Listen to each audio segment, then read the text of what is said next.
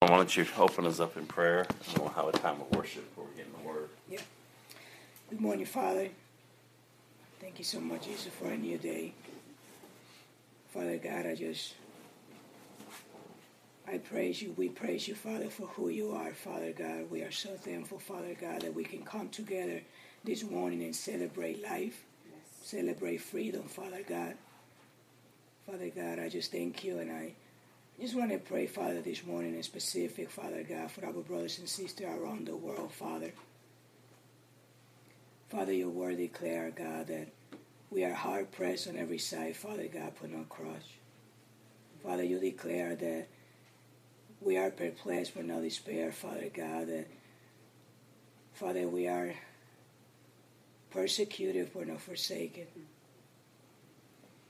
Struck down, Father, but not destroy, Father God. So right now, Father, I pray for our enemies. I pray, Father, in a specific, Father God. I just want to lift that up to you, Father. When you was in the cross, Father God, as I be meditating, Father God, when you was in the cross, you cry out, Father, forsake them, for they don't know what they're doing, Father God. So right now, Father, in the name of Jesus, in your name, Father God, we come to you boldly, Father God, to the throne of grace, Father God, and we pray in a specific, Father God, for ISIS. Father God, wherever they are right now, Father God, in the Middle East, even in this nation, I just pray, Father God, that you, Father, open their eye this morning to the reality of heaven. Father, they can see that you are the true God, Father. Father, for those who right now, Father, they are ready to die for your name's sake, Father God, I just pray that you are strengthening in this hour, Father. Father, that you protect our brothers and sisters. For those, Father, who are witness right now their family member to being killed in front of them. Father God, I just pray that you are strengthening them, my Lord. Father, and I pray with all my heart, Jesus, that you bring these people, our enemy, ISIS, Father God, to your knee, Father God, that they will be able to see that you are the true Messiah, the King of Kings and the Lord of Lords, Father God. And for that, Jesus, I praise you. We praise you, Father God because we know, Father, as you did with Paul back then, Father God, you I know that you can do it with them, Father God. Father, so we thank you for that in advance, Father, and we give this time to you, Jesus. I pray, Jesus, that you strengthen us, that you guide us, and I pray oh, over all, oh, Father, that you open our eyes and ears to hear from you this morning, Father God, and I thank you for that. So, Father, Strengthen us, guide us, Holy Spirit, and you are welcome in this place. In Jesus' name we pray. Amen. Amen.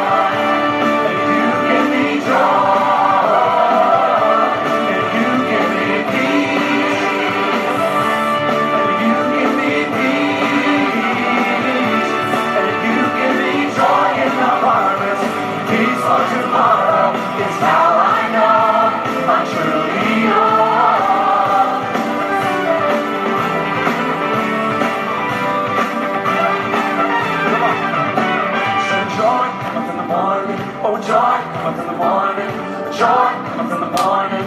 Let me hear you say. So joy cometh in the morning. Oh, joy cometh in the morning. Oh, joy cometh in the morning. Let me hear you peace. Oh, peace cometh in the morning. Oh, peace cometh in the morning. Oh, peace cometh in the morning. Let me hear you say.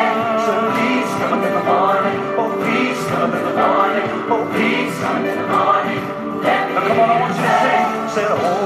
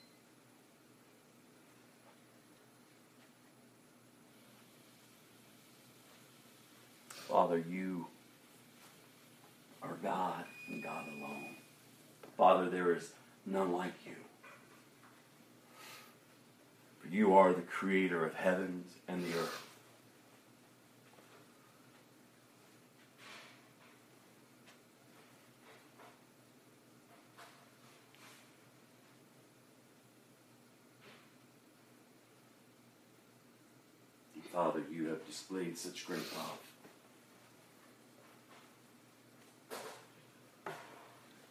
For your word declares that you so loved the world that you gave your one and only Son, that whoever would believe in him shall not perish but have eternal life. Jesus, the Messiah, the one who came to reconcile mankind back to God. Your word says now, therefore, we are at peace with you through Jesus Christ, our Lord and Savior.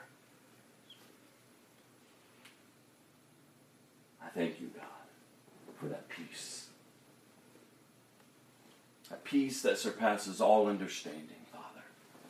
No matter our circumstances in life, no matter what may come to try us, Father, we can have the assurance, God, of that peace that only comes through Christ Jesus our Lord. And so, Father, may we focus and fix our eyes upon you. And God, may we have ears to hear today. As we open up your word, Father, may our hearts be of good soil to receive. So that ultimately, God, our lives would bear lasting fruit of your truth. And that our lives would bring glory and honor to your name. In Jesus' name, amen. So we were supposed to head to Mark chapter 10, but I promise you at some point we will get back to Mark. But today we're going to head through uh, a few different scriptures, and we're going to kind of talk about worship this morning. And as I was praying last night and throughout this morning, kind of putting the notes together, I was just feeling as if the Lord was just leading me through these scriptures to share this morning with you all. I want us to hear a constant theme, if you would, as we're going through these scriptures. That the Lord is calling us. Are we listening? And not only listening, are we responding? Because we just can't be hearers of the word, we must be doers of the word, applying God's truth to our lives. We have already studied and we know that the word says, How does He transform us?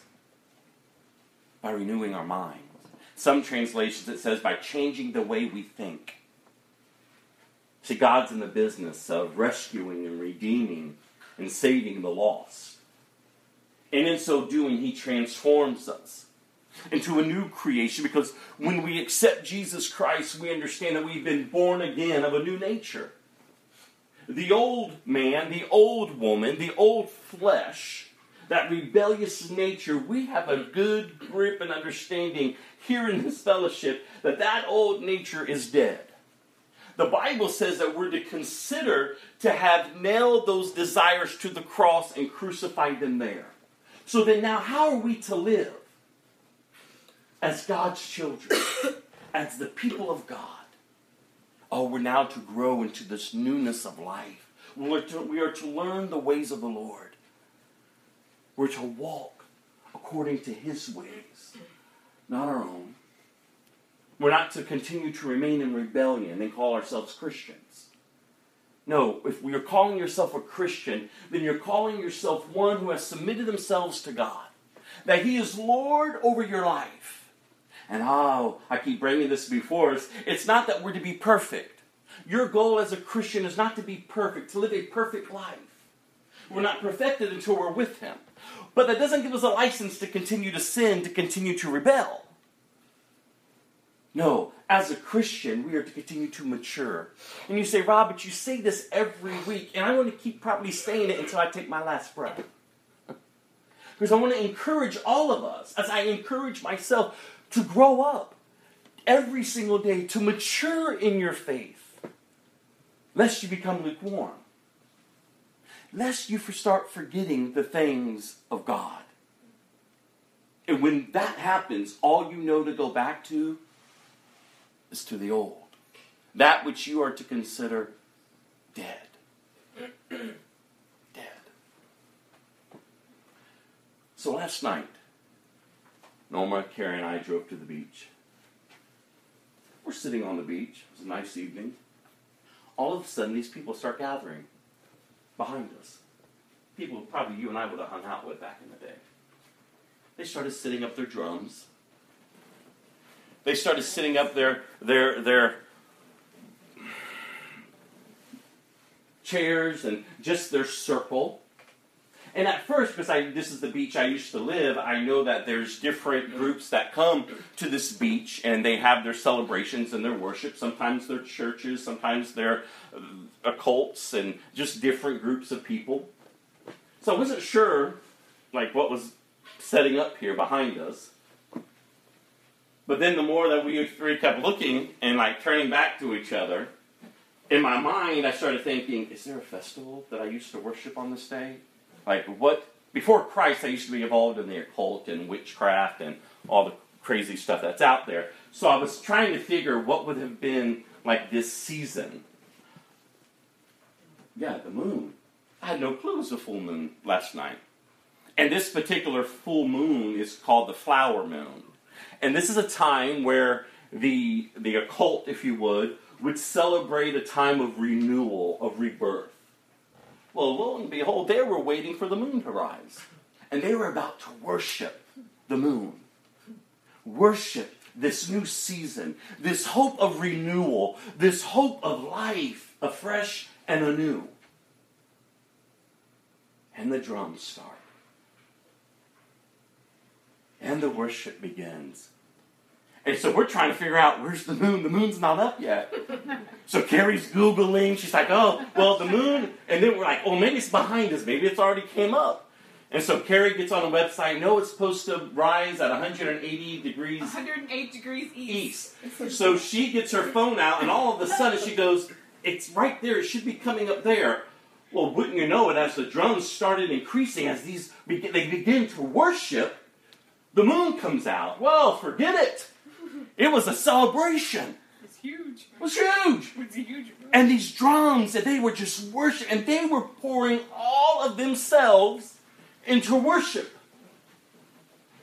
The moon, this new season. And I sat there and I was like, wow. God, have mercy. God, that they would come to worship the Creator, not the created. That God, that they would truly come to worship the one who created the moon for its purpose to identify the seasons. Mm-hmm. Wow. So we sat there for quite some time. The dancing begins, the sage burning begins. You know, they also have other rituals that would have gone on throughout the night. I sat there, and this is kind of what inspired me as I came home and I was laying in bed with these scriptures that we're going to go through the day because I'm like, God, such empty worship. And yet you couldn't tell them any different. They believe what they believe, and what they believe defines them. And we've talked about this before. Other faiths out there, what they believe, they truly believe that that is their way. That is the way. It is what defines them and what defines them, they become. And so, as it should be for Christians, Christians have the truth. And you say, well, do we really have the truth? Yes, we have the truth because Jesus says, and we talked about this on Friday night, that I am the way, I am the truth, I am the life. There's no other way to God but through me. But through me. Jesus has established it. And then you can kind of take it a, a step further if you want. Do some reading. It's interesting as I laid awake last night, throughout this morning, and getting up, and I was thinking upon and meditating on the scripture, and we have an understanding here, and it's something I'll keep bringing back in front of us that God's plan, God's purpose from the beginning of time was to have a people that He will call His own and that they will call Him their God, that would worship Him and Him alone. We've talked about it before. Like Adam and Eve, when they sinned, it didn't take God by surprise because we understand as we're reading the word that the cross was purposed before the earth was formed. You see, the cross had to take place. This horrific death of our Savior had to occur so that the greatest love can be displayed throughout all creation. There wouldn't be a question of God's love for creation, especially for His created man and woman. That he will have a people that he will call his own, and that they in return will call him their God. Jesus came to reconcile mankind back to God. If you go to the book of Exodus, chapter 20, and again, as we go through these scriptures, again, I want to lay out this theme, if you would, that God is calling us. Are we listening and are we responding? In Exodus chapter 20, verse 3 and 4.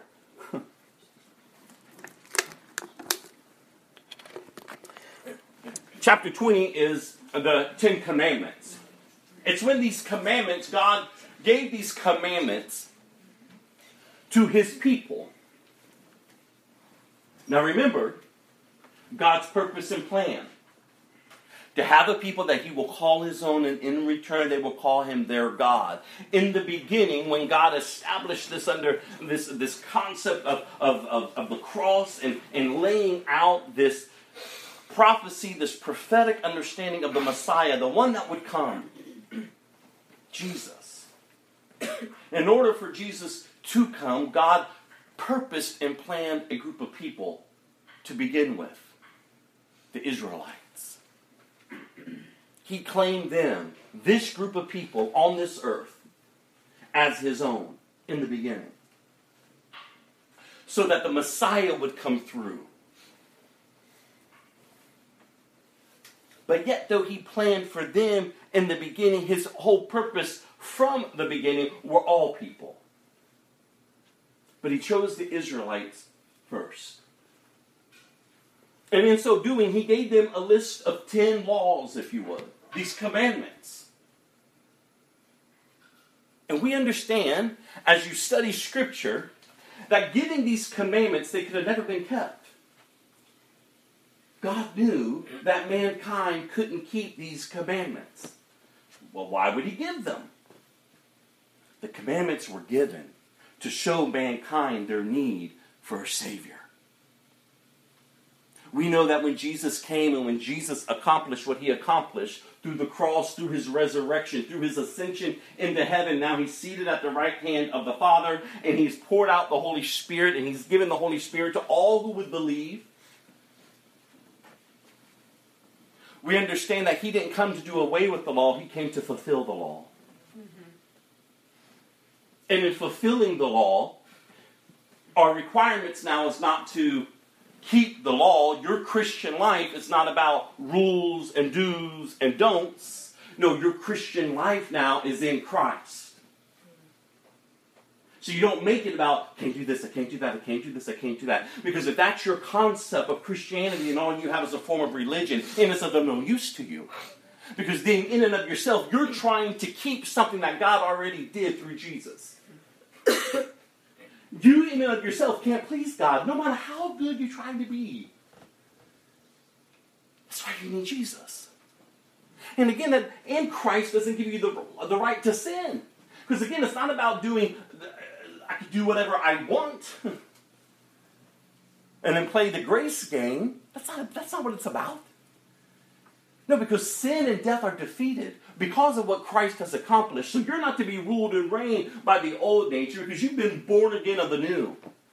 You are now engrafted into the family of God. You have been adopted. You have been given the right to call him daddy. Your worship is not empty any longer. No, you, have a, you should have a sincere devotion towards God. Honor him and respecting him. Sin should no longer master you, Romans 6 says. You are a slave to what you give yourself to.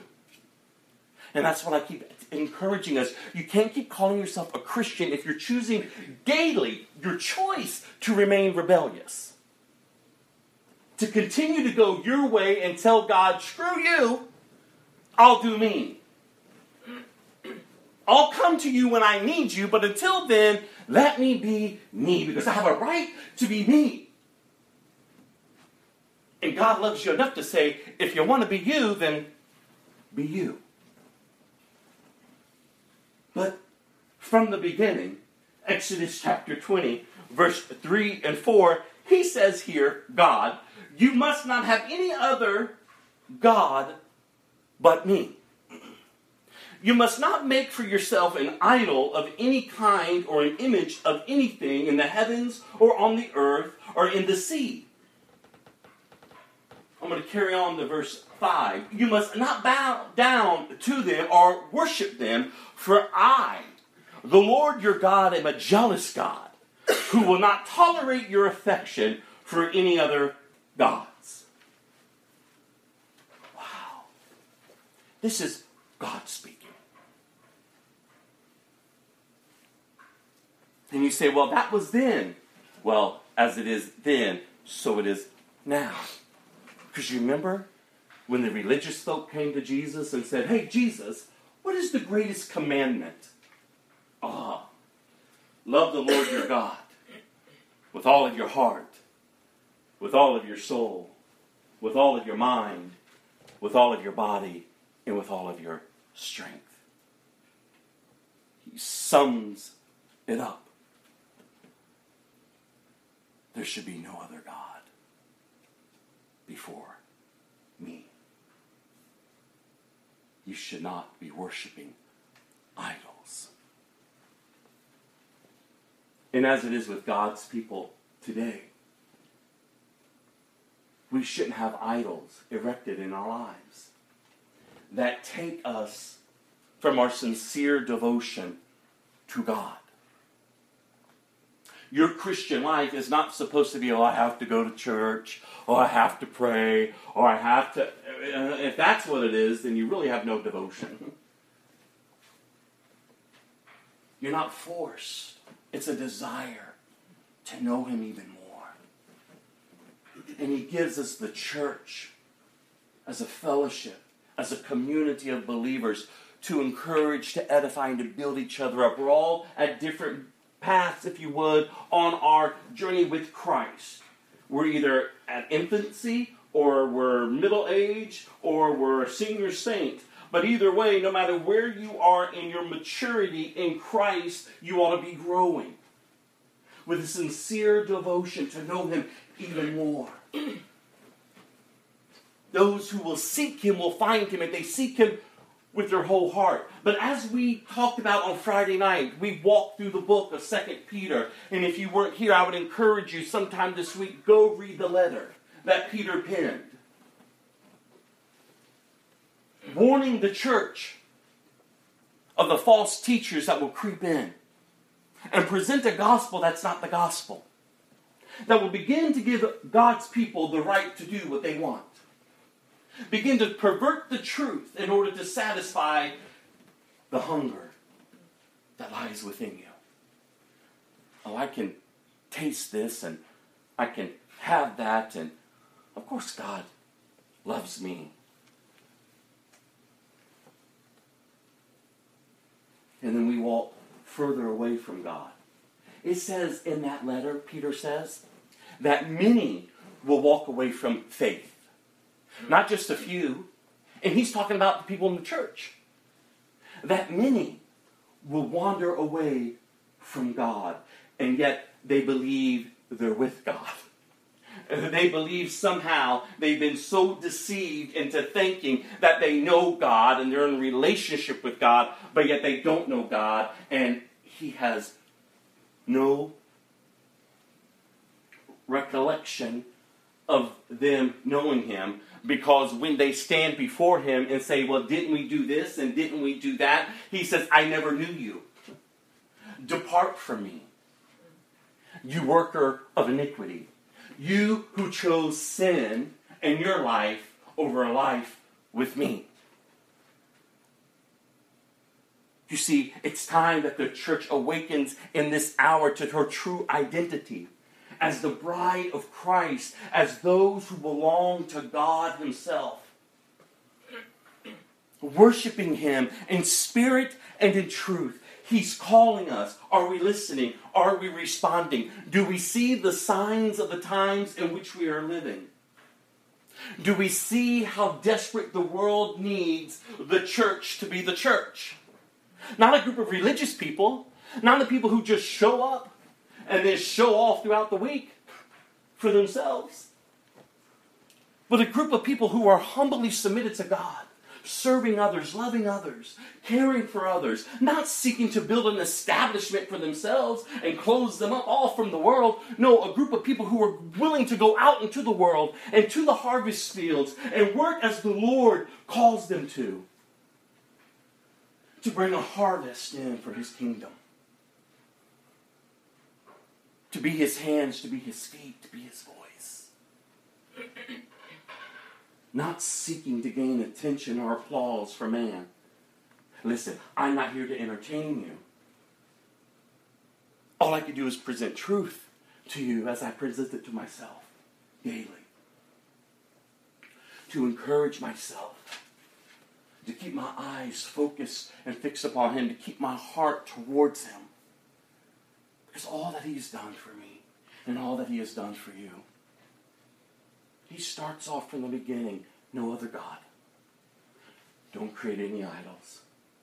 If you have idols in your life today, if you have things that you give more of your affection to, rather it be relationships, rather it be whatever your entertainment or whatever you whatever it is that defines you, you need to tear them down.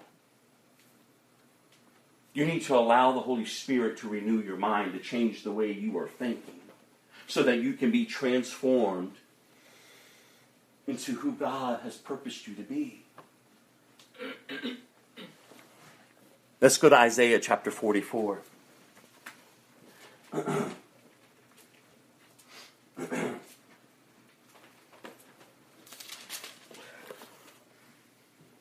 Forty-four, verse twenty-four.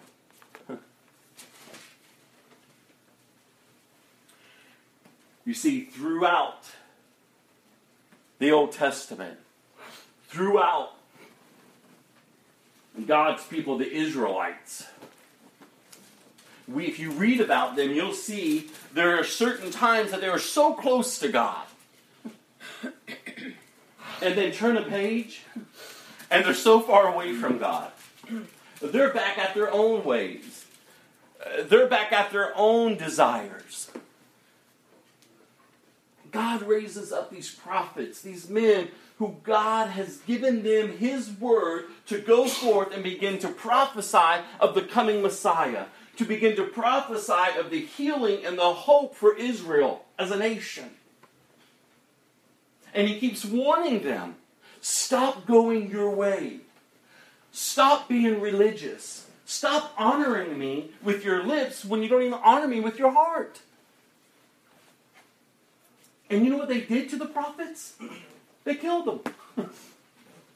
they didn't want to hear. They wanted to claim God, but they didn't want to hear from God. They wanted to claim God, but they didn't want to hear from God. They weren't willing to lay their lives down to follow the one who had delivered them time after time after time after time. So in Isaiah here, chapter 44, verse 24 through 26. This is what the Lord says Your Redeemer and Creator. I am the Lord who made all things. I alone stretched out the heavens. Who was with me when I made the earth? I expose the false prophets as liars. I make fools of fortune tellers. I cause the wise to give bad advice, thus proving them to be fools. Ah, but look at verse 26. But I carry out the predictions of my prophets. I will bring forth what I have spoken. God, your Redeemer, the Creator. He said, I alone made the heavens and the earth. Who was with me? Wow. Wow. You see, for many years of my life, I wanted to be my own God. As with all of you. Before Christ, we seek to serve us, ourselves. It's all about us, me, myself, and I. How I can manipulate and do just to get things I want done. How to make my life all about me, my pain, my hurt, everything. My joy, my peace, everything. And yet, God, really, Rob? I'm the creator of heaven and earth. I will bring forth my word, Rob. I will accomplish all that I have purposed and spoken to accomplish. It will be done. Rather you believe or not, Rob, I am God. I remember the day that I've humbled myself before Him. And as mo- the majority of you know, I hated Jesus. I hated Christians. I hated anything that you can even possibly imagine about the cross or church or Jesus or this whole thing. And yet, when he spoke to my heart, I couldn't help but bow my knee. God. And trust me, I spent seasons of this walk. Before Christ, I was a crazy man. After coming to Christ, there were seasons in my life where I played the religious role. I showed up, did what I was supposed to do, but my heart was so far away from Him. I've been there.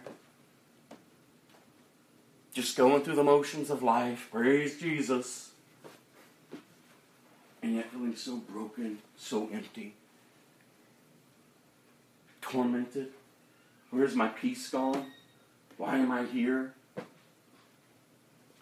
This isn't what saved me just going to church, going through the motions. This isn't what transformed my life. God, where are you? Careful, Rob. Don't become religious. Those rules and those laws and carrying a form of religion but denying my power, it's not what saved you. Remember when Jesus says, Abide with me, remain in me. This sincere devotion, you all. Do you have a sincere devotion to love the Lord your God with your very being daily? Are you willing to yield your desires, your wants in life and say, God, my life is yours?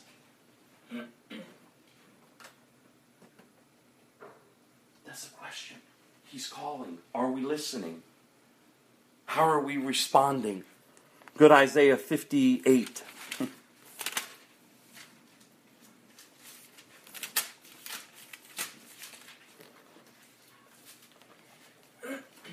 God knows our heart.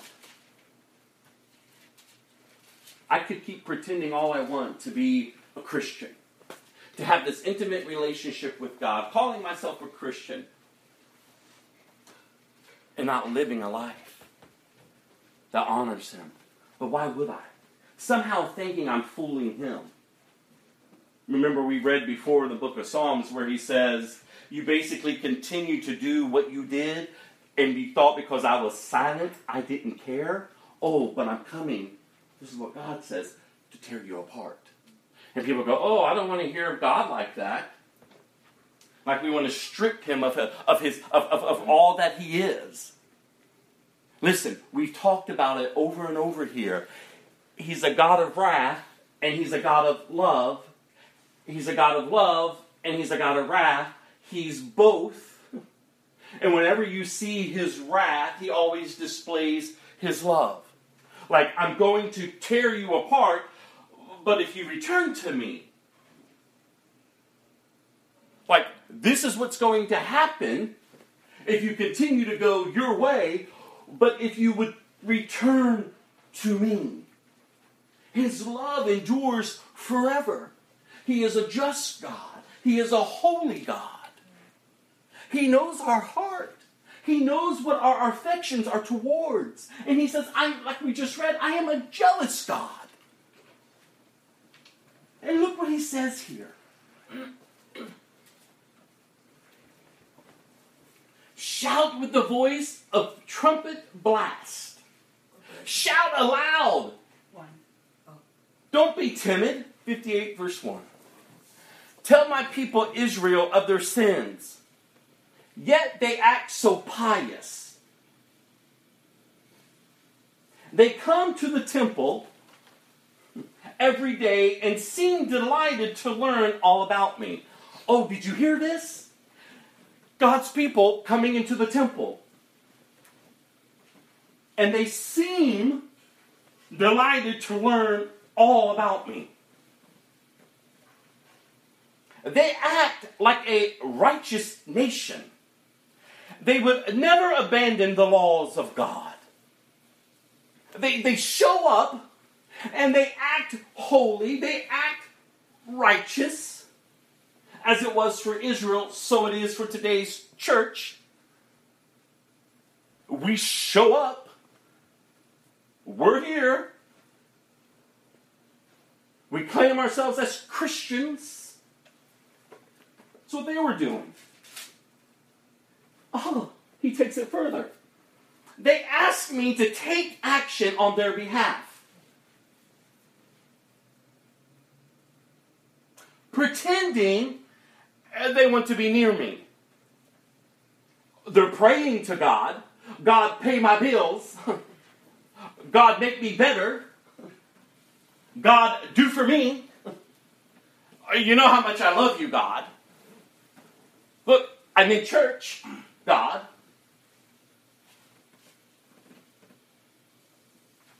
He goes on.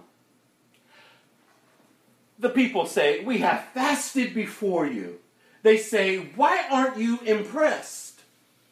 We have been very hard on ourselves, and you don't even notice at all. Oh God, we feel horrible for the things we've done. We confess of our sins. We beat ourselves up.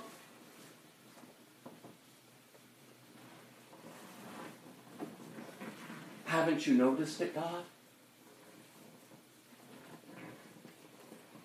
Listen to what God says. I would tell you why. This is God. I respond. It's because you are fasting to please yourself. Huh. Even while you fast, you keep oppressing your workers. What good is fasting when you keep on fighting and quarreling? This kind of fasting will never get you anywhere with me.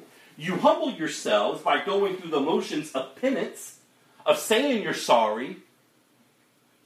You go through the motions. Oh God, I'm a horrible person. God, I'm sorry. Huh. Bowing your heads like reeds bending in the wind. You dress up in burlap and cover yourself with ashes. Is this what you're calling fasting? Do you really think this will please the Lord? No, this kind of fasting I want.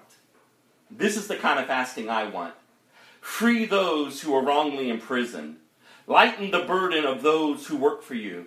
Let the oppressed go free and remove the chains that bind people. Share your food with the hungry and give shelter to the homeless. Give clothes to those who need them and do not hide from relatives who need your help. Oh, you want to know what it truly is to be my people? It's not this form and this display that you keep doing only to satisfy yourself. No, you really want true worship. You really want true fasting. You really want a sincere devotion.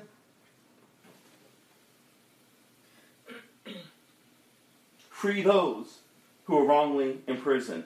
Lighten the burden of those who work for you.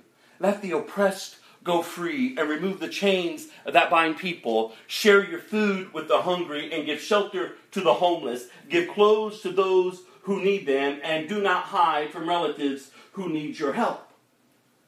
Serve others. The very way of life that he was calling his people to live is the very way of life he came to display through Christ. Jesus didn't come as a pious religious person. He was God in flesh. I will show my people the way in which they should live. He then says, Then your salvation will come like the dawn, and your wounds will quickly heal. Your godliness will lead you forward, and the glory of the Lord will protect you from behind. Wow, that's great news. Then, when you call, the Lord will answer, Yes, I am here. He will quickly reply. Remove the heavy yoke of oppression. Stop pointing your finger and spreading vicious rumors. Feed the hungry and help those in trouble. Then your light will shine out from the darkness. And the darkness around you will be bright as noon. The Lord will guide you continually, giving you water when you are dry and restoring your strength. You will be like well watered garden, like an ever flowing spring. Some of you will rebuild the deserted ruins of your city. Then you will be known as a rebuilder of walls and a restorer of homes. Keep the Sabbath day holy. Don't pursue your own interests on that day, but enjoy the Sabbath and speak of it with delight as the Lord's holy day. Honor the Sabbath in everything you do on that day, and don't follow your own desires or talk idly. Then the Lord will delight, will be your delight, and I will give you great honor and satisfy you with an inheritance I promised to your ancestor Jacob. I, the Lord, have spoken if you would just turn to me, God says. Stop your charades. Stop your playing church. Stop your games. Stop your religious ways. Saying you're fasting, saying you're, you belong to me, but yet there's such division among you within your own heart. You're pursuing after every lust and form of it. As soon as it flares up in, in you, you're gone from me. You choose relationships that don't honor me. You're in relationships that don't honor me. You're doing and going about your day and you're not honoring me. But if you would honor me, I'm a God that restores. I'm a God that, that heals. I'm a God that, that, that turns everything out for the good for those who love Him, are called according to His purpose. I'm a God that will see you through your trials. Because in this world you will have trouble. But be of good cheer. I've already overcame the world. There's a whole different way of living. Your light will shine in the darkness that's out there. Shine like the noonday, that others may see that there's something different about you. What is it? It's Jesus. And to some, you will be a fragrance a sweet smelling life. To others, you would be a stench of death because they do not want to hear about Jesus. He's calling his people out. Stop holding a form of religion. Stop pretending. I'm calling you as my own. Are you listening?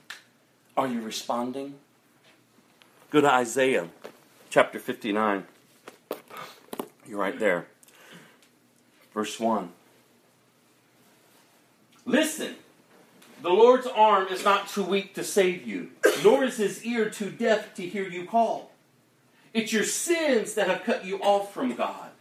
Because of your sins, he has turned away and will not listen anymore. Your hands are the hands of murderers, and your fingers are filthy with sin. Your lips are full of lies, and your mouth spews corruption. No one cares about being fair and honest.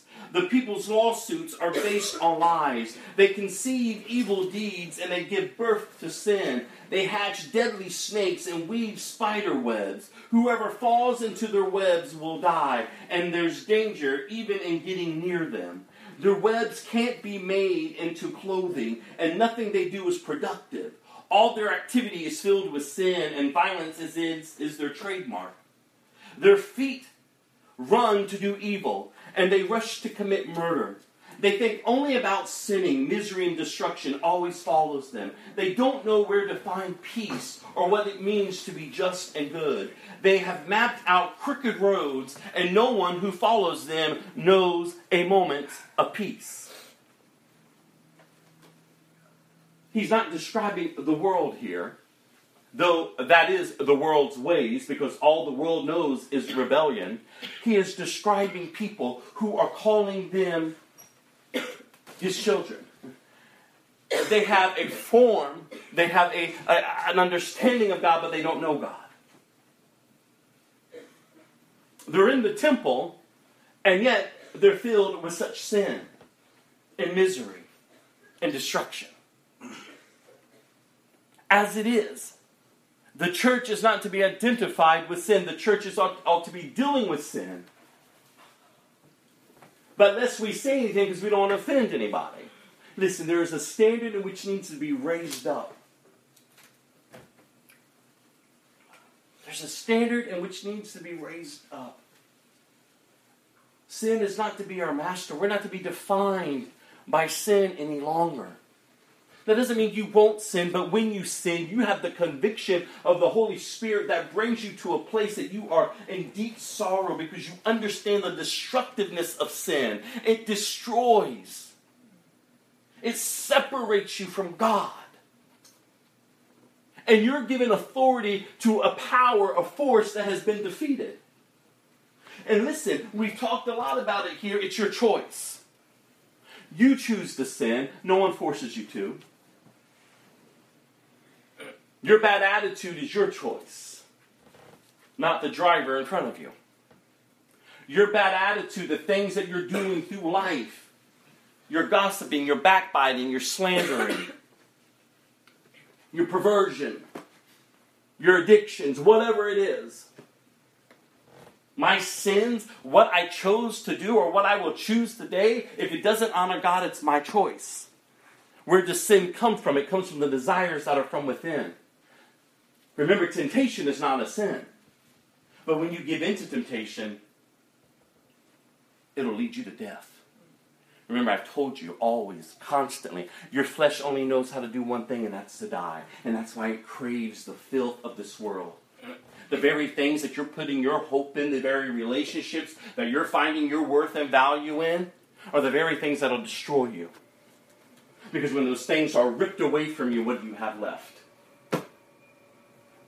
Again, it's not wrong to have relationships and things, but it's wrong when your relationships and the things have you. See, your worth can only be found in Christ. Because all these other temporalness things, all these other things that can be gone here today, gone tomorrow, Christ is the only thing that remains. So you can have your hope in Christ, and that hope in Him will never disappoint. That's why when Christians mourn, we don't mourn like the world. We know that there's a hope of an eternal life. That's why, as Christians, when we get up daily, it should be our desire to get out there and to live our life, to let our light shine, in hopes that others would come to know Jesus, that they too will find the hope in Christ. And that we're not getting up as this was listed here, this way of life, of just going about our way. And look what it says here. No one who follows them, these people who live for themselves, knows a moment of peace. Knows a moment of peace. There are people following you, there are people watching you. Rather it's your children, rather it's your family, rather it's your friends, your coworkers, whoever. What are they seeing? Who are they seeing? You or him? I've encouraged you, and I will continue to encourage you in this too. Let them see you fall. Don't try to be all religious and you're perfect and look how holy I am and look how unholy you are. Yeah, no, no, no, no. They need to see you fall. That doesn't give you the right to go out to choose to fall.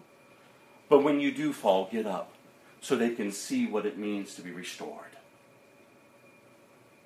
Sometimes we give the, the lost or we give the hurting the wrong um, view. They need to see what you're going through. They need to see your life lived out before them in Christ. They need to understand the hope that is in Christ. The fullness and the restoration that He offers. They don't need to continue to, continue to see continue to see us choosing to sin and dismiss him. I told you before coming to Christ, I found it amusing the Christians. Hey, come to church with me. Oh, you should come to church with me. Get up early and come to church with me while we're sitting at the bar or laying in bed having sex. What? Who is your God? I would tell them. I even knew then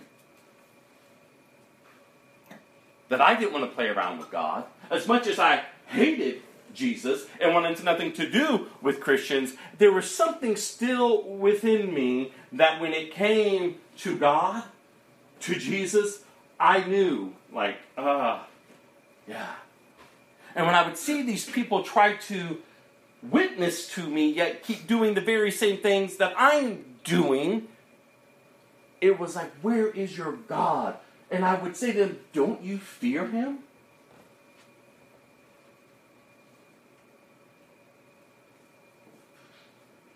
Like when I had an opportunity to go in the pastor's house and do some nasty things. Oh no, I'm not stepping into that man's house.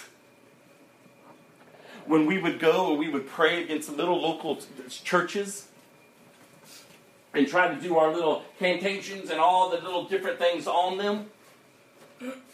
The churches that had a bright light that I could see, oh, I'm not going near that building. You see, we wrestle not with flesh and blood, but with rulers and principalities and the air of the darkness. There is a spiritual realm in which you cannot see, but yet it is established. And yet, God Himself is on the throne over it all. What are people seeing?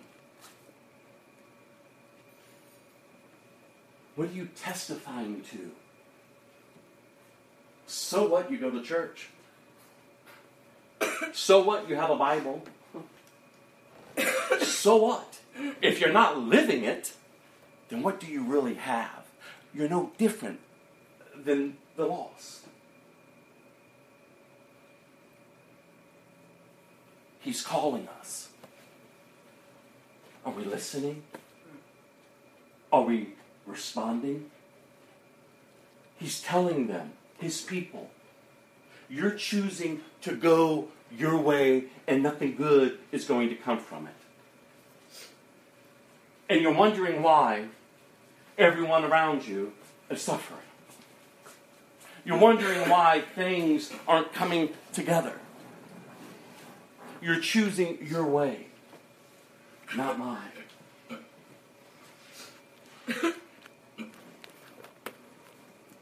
Go to Jeremiah chapter 2.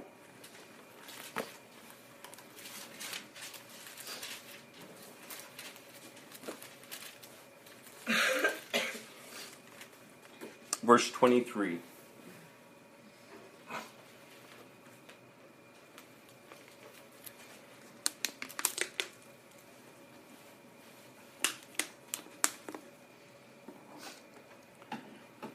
So Jeremiah is another prophet God raised up to call his people back to himself.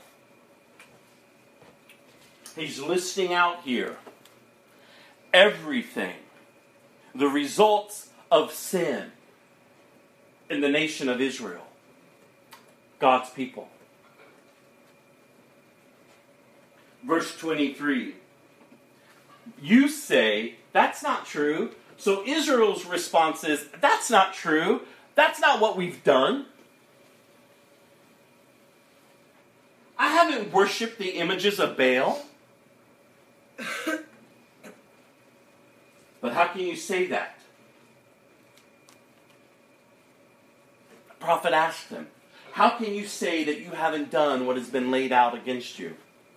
Go and look in the valley in the land. Face the awful sins you have done.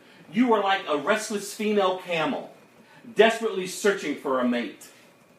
You are like a wild donkey, sniffing the wind at mating time.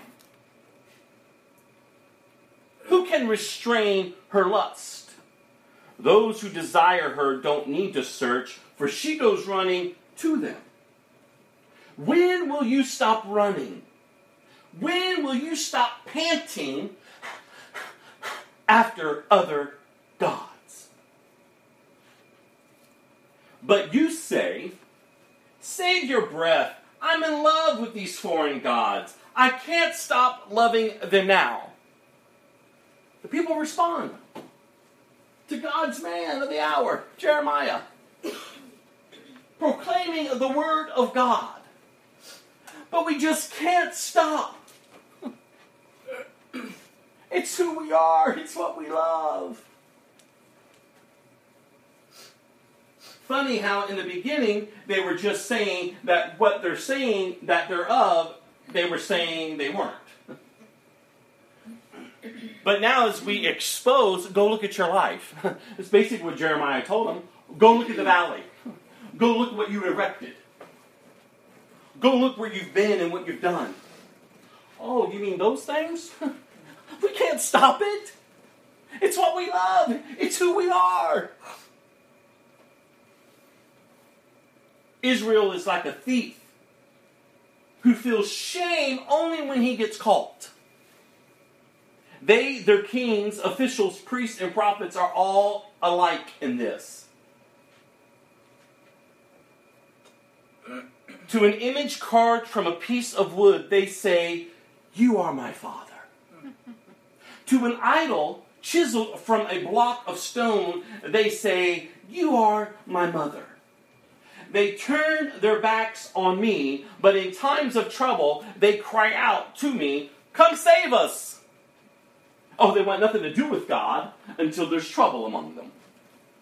Now, all of a sudden, God, come, come, be our God.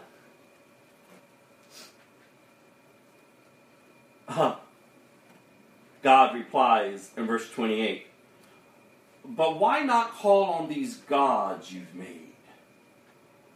When trouble comes, let them save you if they can. For you have as many gods as there are towns in Judah. I love this question that God proposes to them. Why do you accuse me of doing wrong? You are the ones who have rebelled, says the Lord. Oh, that's so true for us today. We like to blame God.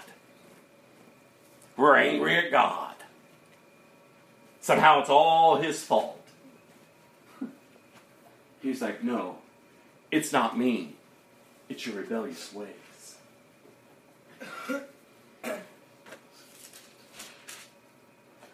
I have punished your children, but they did not respond to my discipline. You yourselves have killed your prophets as a lion kills its prey. O my people, listen to the words of the Lord. Have I been like a desert to Israel? have I been to them a land of darkness? Why then do my people say, At last we are free from God? We don't need him anymore. Does a young woman forget her jewelry? Does a bride hide her wedding dress? Yet for years on end, my people have forgotten me. How you plot and scheme to win your lovers. Even as an experienced prostitute, even an experienced prostitute can learn from you. What? What? That's God. You're like a loose woman. You're like a prostitute. Look how you're treating me. You're giving yourself to everything as long as they give something to you. You give of yourself so freely. A prostitute can learn from you. He's saying that to his people. Not those who don't know him, but those who say they know him. Look how you're living. I am calling to you. You're not listening. You're not responding. Turn to me. Your clothing is stained with the blood of the innocent and the poor, though you didn't catch them breaking into your houses. And yet you say, I've done nothing wrong. Surely God isn't angry with me. But now I will punish you severely because you claimed you have not sinned. First here, then there, you flirt with one ally to another asking for help.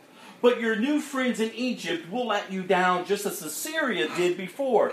In despair, you will be led into exile with your hands on your heads, for the Lord has rejected the nations you trust. They will not help you at all. And you say, but Rob, that was then. Oh.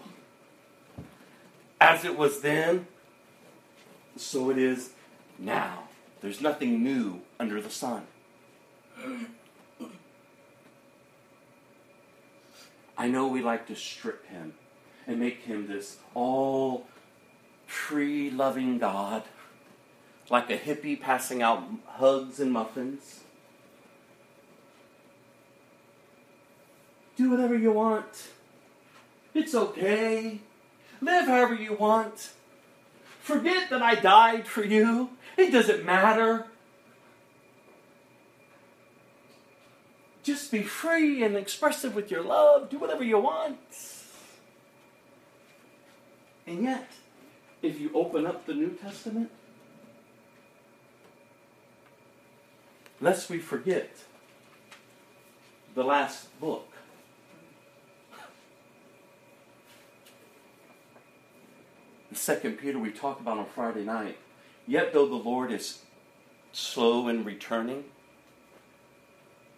He's patient because his desire is that none would experience his wrath, but that all would come to repentance. Where is your God? I thought he was returning. Are you waiting for Jesus' return? The world mocks it. The church somehow, not all of us, have forgotten it. There is a day.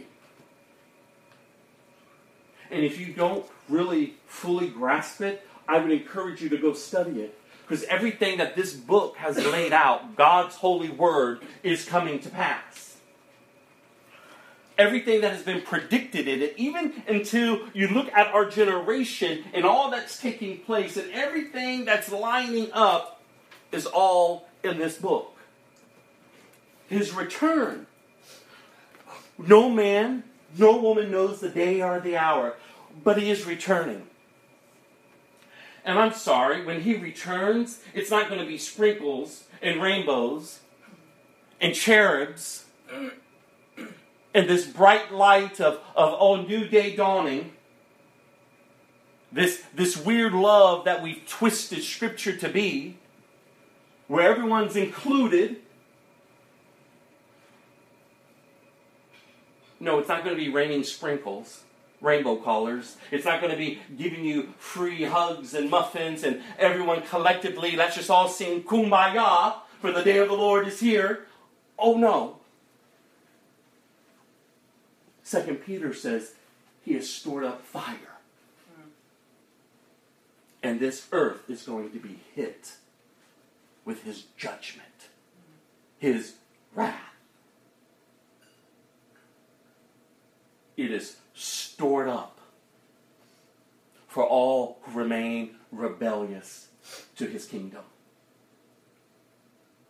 Oh, I don't like that preaching, Pastor. Ease it up. Make this fun for us. Go find yourself entertainment somewhere else. I care more about your eternity than entertaining you. I can shuck and jive like the best of them. I can give you a Holy Ghost shout and a, and a scamper across the, the floor. All I can give you is the truth of God's Word. This generation of young people, can you believe that we live in, in, in America? That we have a generation of young people in America that has never heard of the name Jesus. That breaks my heart. Can you believe that we have thousands upon thousands upon thousands upon thousands of youth group in America? And the majority of our kids who are in youth group look no different than the world. Do you know why? Because the majority of adults sitting in churches look no different than the world. But come to Jesus, everyone. Come to church. That's all just gather up and sing kumbaya. Because isn't the Lord gracious unto us? Live however you want, it doesn't matter. Ah, it's okay. Is it? Is it? He's reminding his people here. Just as he did then, so he does now in our generation. And the chaos and the brouhaha that is going on. Don't lose track of who God is, you all. Don't allow your worship to be in vain. Don't just don't allow yourself just to exist. No, live with a purpose. Understand the fullness of who Christ is. Find your healing and your redemption in Christ and in Christ alone. Some of you have made a never have may never have made a decision for Christ, and I would ask you, why not? What are you waiting for? What is it in your life that is so much worth of value than the love of God? Because you can drop dead right now.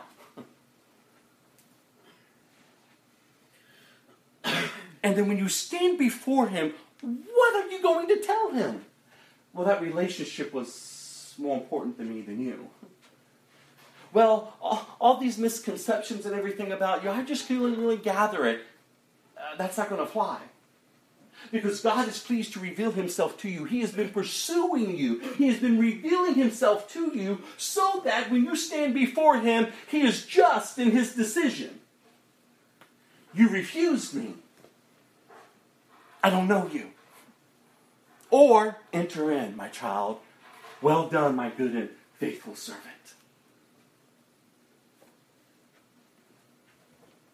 Listen, there's a gospel being peddled out there. That's not the gospel, you all. And we shouldn't be surprised by it because we are warned in the New Testament over and over and over. In fact, Paul says to the church in Galatia, in the book of Galatians, Who has bewitched you? Why have you turned to another gospel that isn't the gospel in which you received? Who has bewitched you? Who among you? He warns the church, oh, they're going to be sitting with you. In 2 Peter, he tells them they're going to even sit at your fellowship meals. Those who want to come into the church and pervert the Word of God so that you would not live out the Word of God so that you would close your ears to not hear God calling you. Go to Jeremiah chapter 3, and after that, we're going to John, and we're wrapping up for today.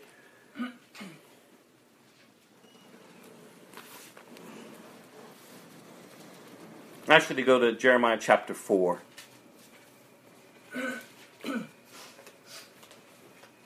Verse 1 and 2. O Israel, the Lord says, if you wanted to return to me, you could. Isn't that beautiful? He lists again. Whenever you see His wrath, you'll see His love. So we can't get you know we can't just be preaching, oh God's wrath, God's wrath, God's wrath, damn you sinners. It's a part of it. But whenever you preach His wrath, you've got to give the fullness of God, show His love. Look what He says here. O Israel, says the Lord. Remember, He's calling. If you wanted to return to me, you could. You could throw away your detestable idols and stray away no more. Then you will swear by my name, saying, As surely as the Lord lives, you could do so with truth, justice, and righteousness. Then you would be a blessing to the nations of the world, and all people would come and praise my name.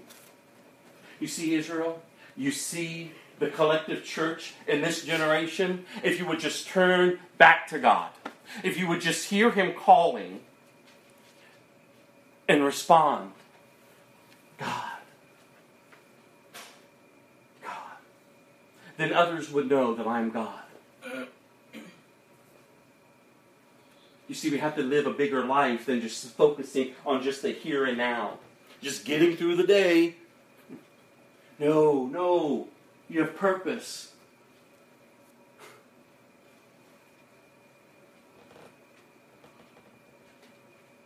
Remain in relationship with God, you all. Seek Him and He will be found. He desires you. God Himself, the Creator of heaven and earth, desires you. He longs for that intimate fellowship with you.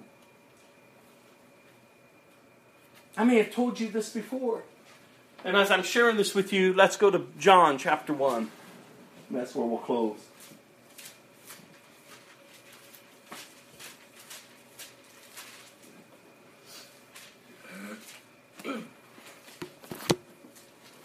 There was a season in my life when, when I was just a religious man. I longed for the days of what it was like in my beginning days with God. Where I didn't work hard to get his attention.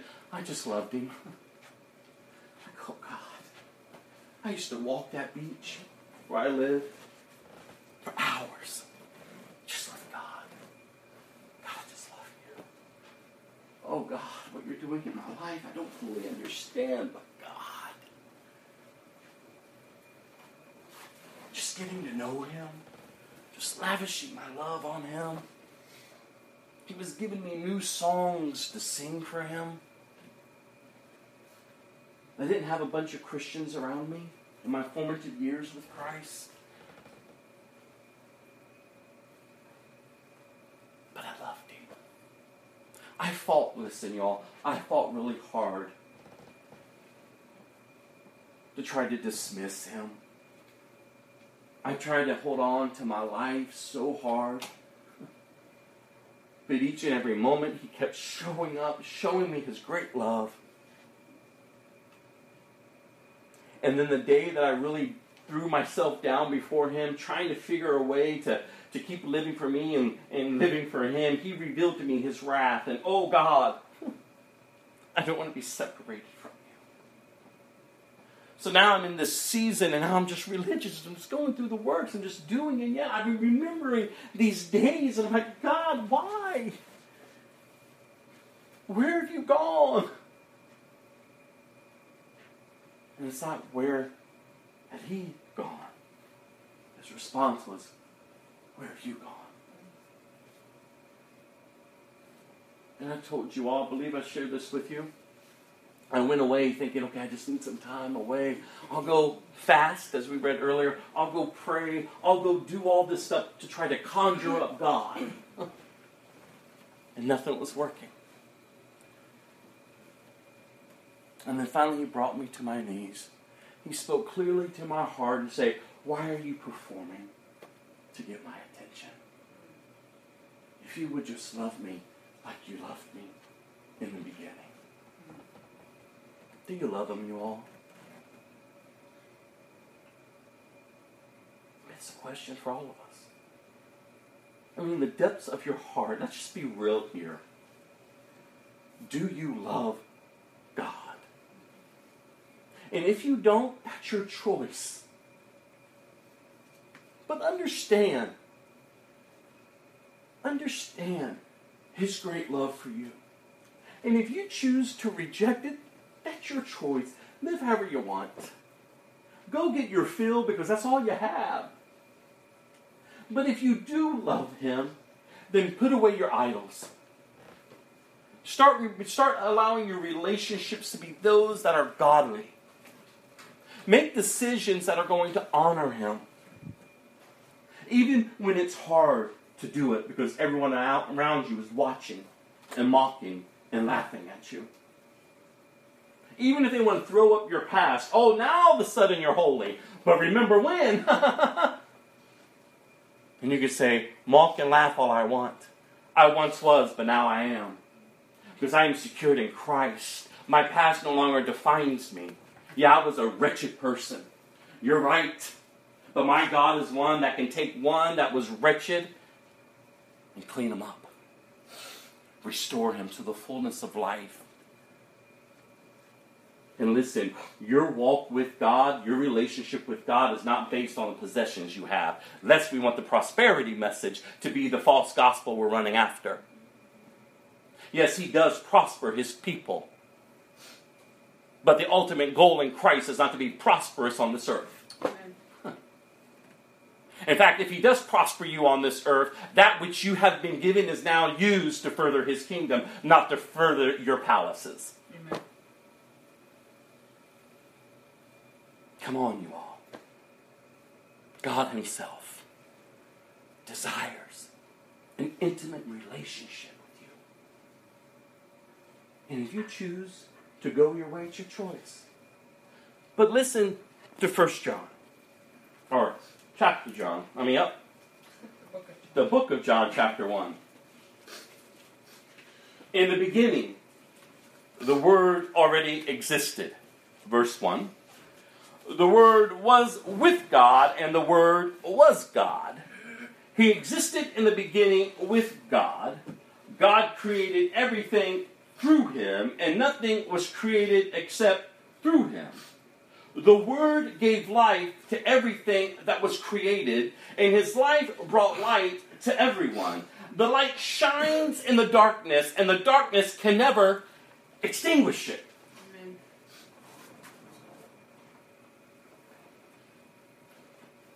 We've got to understand this, you all.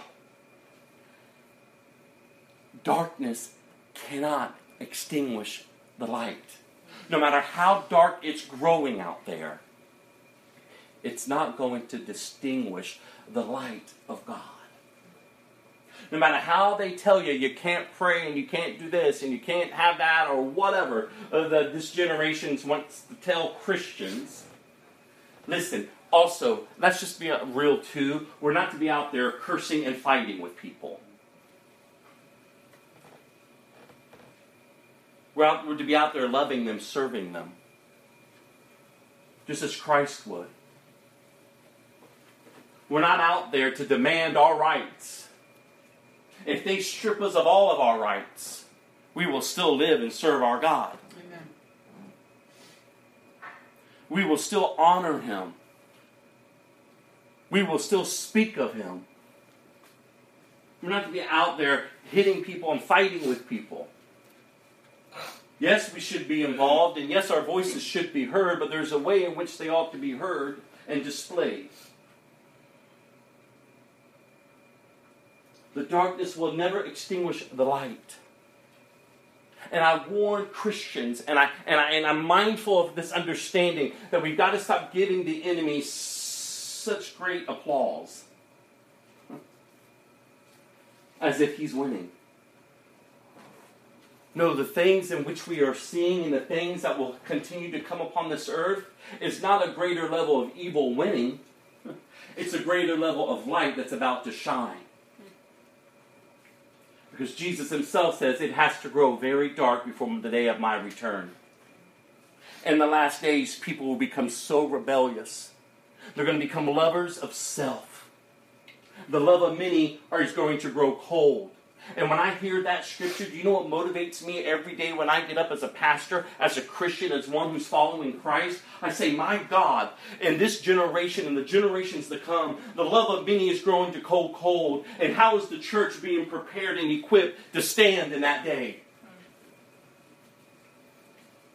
People are going to become ruthless. People are going to become all about themselves. And perversion is going to abound in a greater way than we have ever seen. Strife and murder, just total chaos is going to hit this earth. And if the church can't stand in this hour, how is she going to stand in that hour? So I have a passion to equip Christians to be able to stand in the generation in which they were purposed for. As long as you have breath in your life, you are purposed for this generation.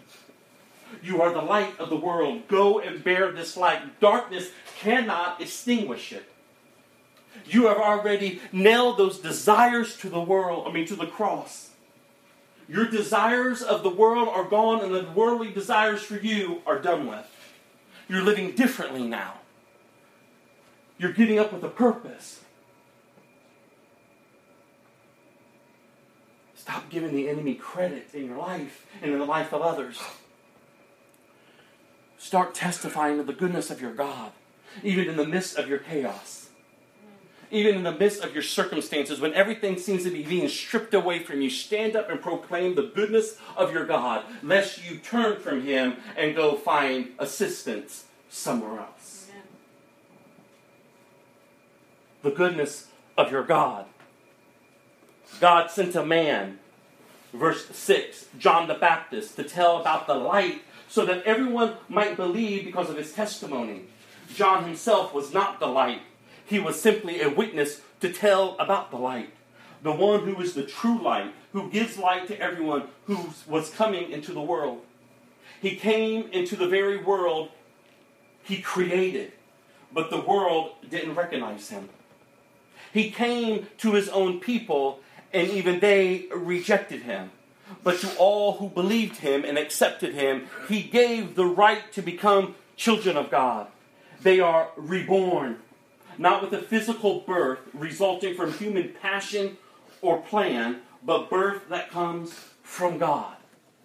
Jesus came into this world knowing that he would be rejected and despised by many, and yet he knew there would be some that would respond and come to him.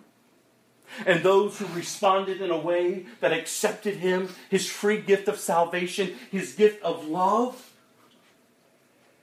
he gave them the right to be his children. Listen to that, you all. The right to become children of God, they are reborn. Listen, it's, again, it's not of a physical birth, it's of a spiritual birth. It's of a new way of life. So the Word became human and made his home among us. He was full of unfailing love and faithfulness. And we have seen his glory, the glory of the Father's one and only Son. John testified about him when he shouted to the crowds, This is the one I was talking about when I said, Someone is coming after me who is far greater than I am, for he existed long before me. From his abundance we have all received one gracious blessing after another. For the law was given through Moses, but God's unfailing love and faithfulness came through Jesus Christ. No one has ever seen God, but the unique one who is himself God is near to the Father's heart. He has revealed God to us. Jumping to verse 29. The next day, John saw Jesus coming toward him and said, Look, the Lamb of God who takes away the sin of the world. He is the one I was talking about when I said, A man is coming after me who is far greater than I am. For he existed long before me. I did not recognize him as the Messiah, but now I have been baptizing with water so that he might be revealed to Israel. Then John testified, I saw the Holy Spirit descending like a dove from heaven and resting upon him. I didn't know he was the one, but when God sent me to baptize with water, he told me, The one on whom you see the Spirit descend and rest is the one who will baptize with the Holy Spirit. Verse 34 I saw this happen to Jesus, so I testify that he is the chosen one of God. Jesus, you all. The chosen one of God. The one who has displayed such great love by taking your punishment. He took upon the wrath that you deserved, and he did it freely. He expressed himself with such love for you. And he calls us to a life now in him, to abide in him, to learn of him. He's given us the Holy Spirit, our teacher, our comforter. See, this life now in Christ, if you are, have received Jesus as Lord and Savior, your life now is to be one that's lived, growing and maturing in the knowledge of God. And now, how then shall you live each day honoring Him? This life dependent on the Holy Spirit. Paul addresses the church as well. Why are you trying to live out in the flesh what you received in the Spirit? It can't be done. These two forces war against each other. Go read Galatians 5.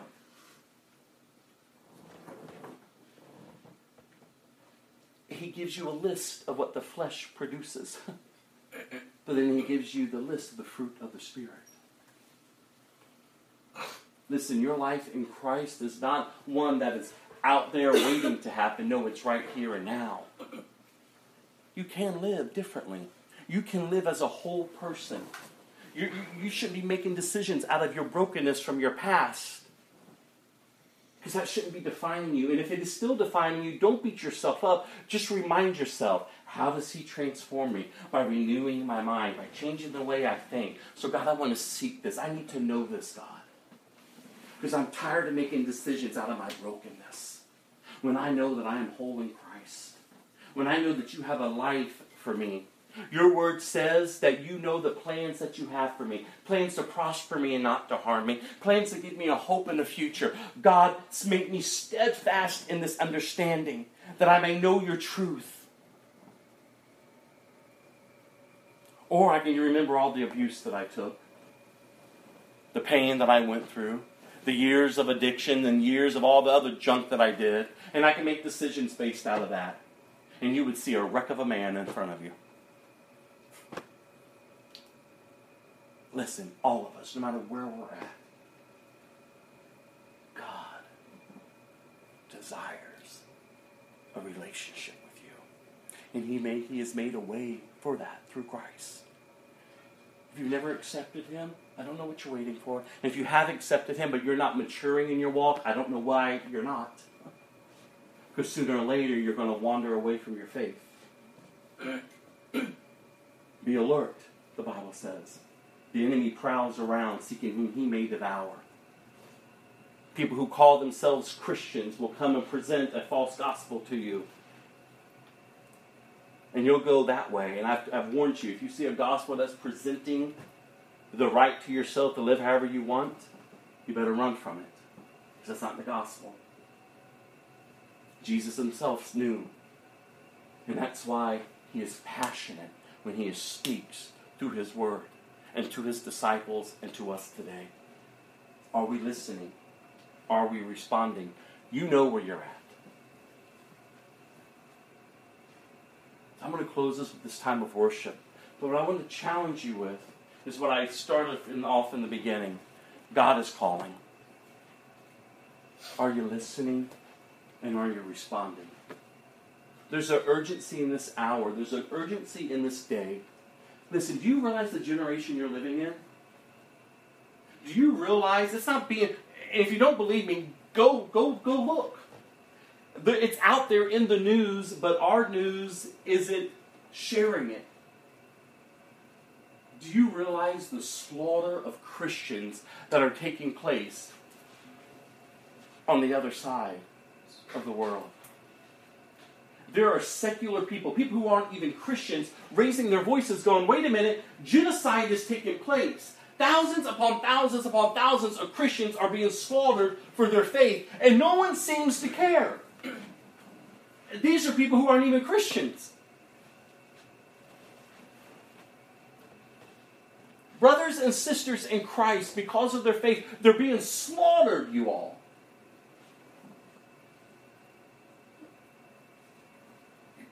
I told you that I told you that one article I read. Again, he isn't a Christian. But he was saying how he was so overwhelmed by what's being done to Christians. And how basically the world is sitting by allowing it to happen. He says there's an onslaught war against Christianity. And we're seeing it in our lifetime. We can't keep playing church. I don't want to play church with you all. There's work to be done out there. People are dying. People are dying for the faith. And we want to keep prancing around lukewarm. Praise Jesus, hallelujah. Speaking in tongues and running amok. And for what? We don't even know how to share our faith because we're not even do, we're not even being discipled in truth. Come on, come on. Wake up. The same thing I'm saying to you, I say to myself every day wake up, Rob. See what's around you. And then having all those drums beat behind me last night and looking at all these people who are gathering to wait for this moon to erupt in the sky. And then they, it's a jubilee. the moon's here. It's a new season. All the healing and, and the renewal, and they're dancing and they're going on and on. And I'm like, oh, God. What are we doing?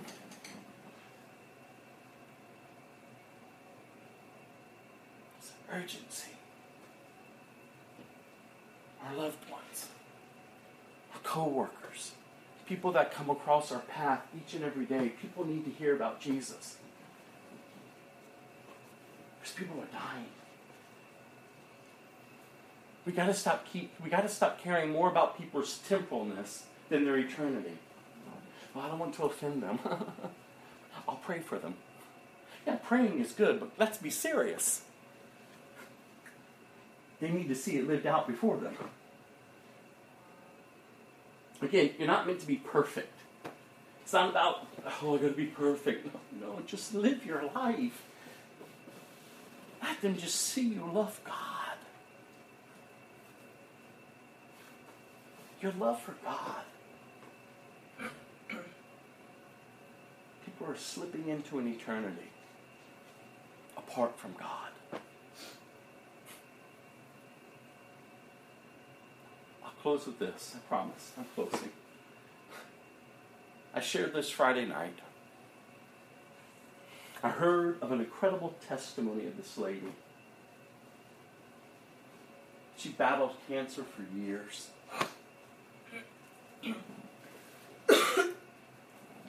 She died last week. But on the day that she died, she led 12 people to Jesus.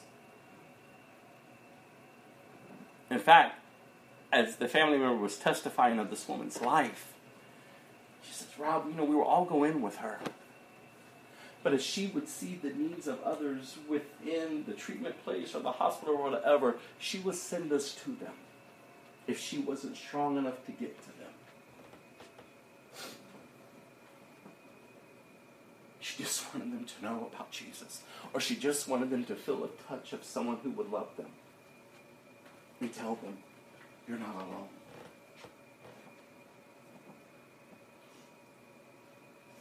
The day she died, she went to 12 people. And as they wheeled her back and placed her on her bed, my work is done. Was her last words? She died. Wow. These aren't tears of sorrow. These are tears of conviction. Are you kidding me? That's beautiful. She could have had every right to feel everything that she was going through and, and, and, and, allow her suffering to define her. But she knew the one who was greater than her suffering.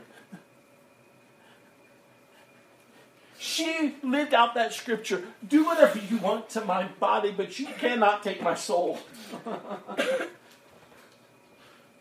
Do whatever. I will not let my present circumstances define me. No, my God defines me. So throw at me everything in the kitchen sink. I'll keep telling you about the one with such great love for mankind who came and died for you.